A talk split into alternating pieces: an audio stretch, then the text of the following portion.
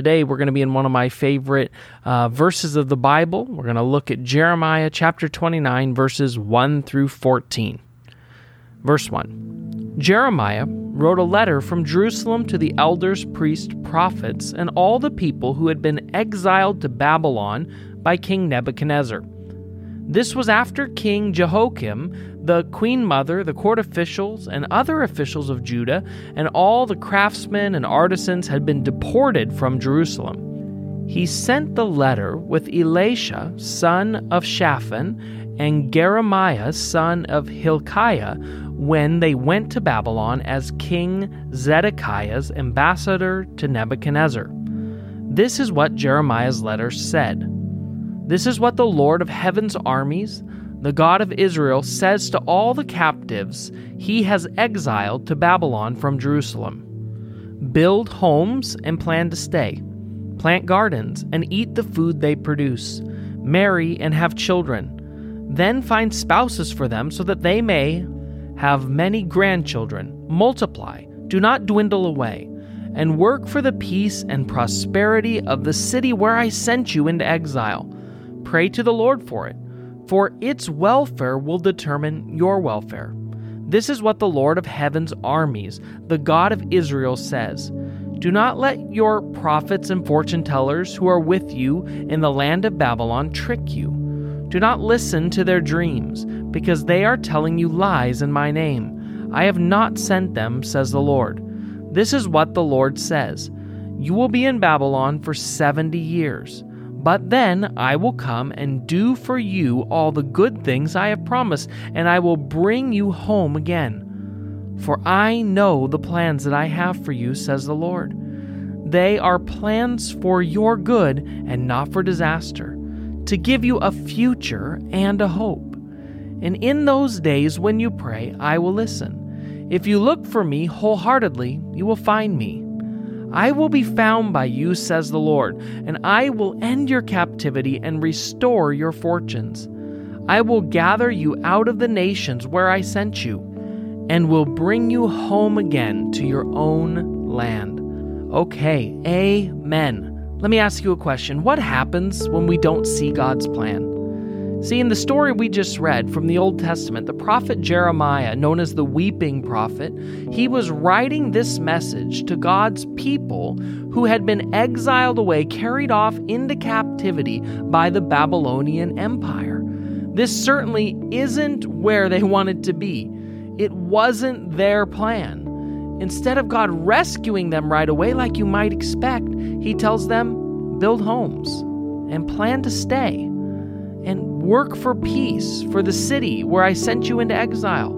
And a few verses later, God says, You'll be in Babylon for 70 years. But then I will come to you and do for you all the good things I've promised, and I'll bring you home again. 70 years. Most of us aren't patient enough to wait for something for 70 years. Not patient enough to wait for 70 seconds, let alone 70 years.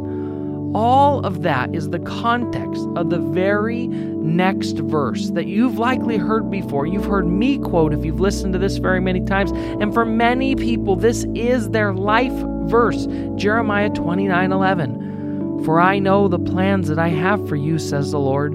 They are plans for your good and not your disaster, to give you a future and a hope. See, here are three things about God's plan for you that you should know. The first is God's plans, they take time. God told the Israelites that they would be in captivity for 70 years. A lot of people hearing this message would never actually see the other side of this promise. And sometimes it might feel like it's taking forever for God to reveal His plan for your life. You may feel stuck. And the reality is, just like many of the Israelites who heard this promise. You may not fully experience everything that God is doing through you in your life while you're alive. It can be happening for generations to come down the road. The second thing you need to know is that waiting seasons are not wasted seasons. See, you got to notice that God didn't tell the Israelites to just wait and do nothing for 70 years. He told them, work for peace, work for prosperity, live lives, have families, uh, pray for the place that you are put so that it will be blessed. And wherever you are right now, God's still speaking these same things to you. God still wants to use you in the day, in the situation, in the circumstance that you're in to, to through you bring blessing to the world around you. So don't miss out on making an impact for God, for His kingdom, because you're waiting for God to do something else in your life. And the third thing we need to know is God's plans are always good. Whatever season you find yourself in right now, the promise of Jeremiah 29 11 holds true. God does have a good plan for you, plans for a future and plans for you to have hope.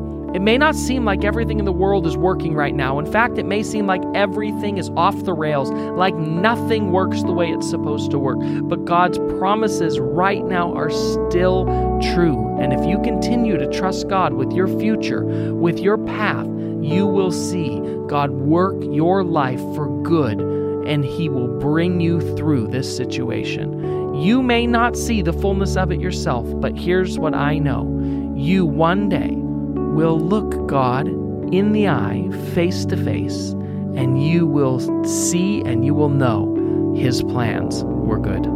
Let's pray.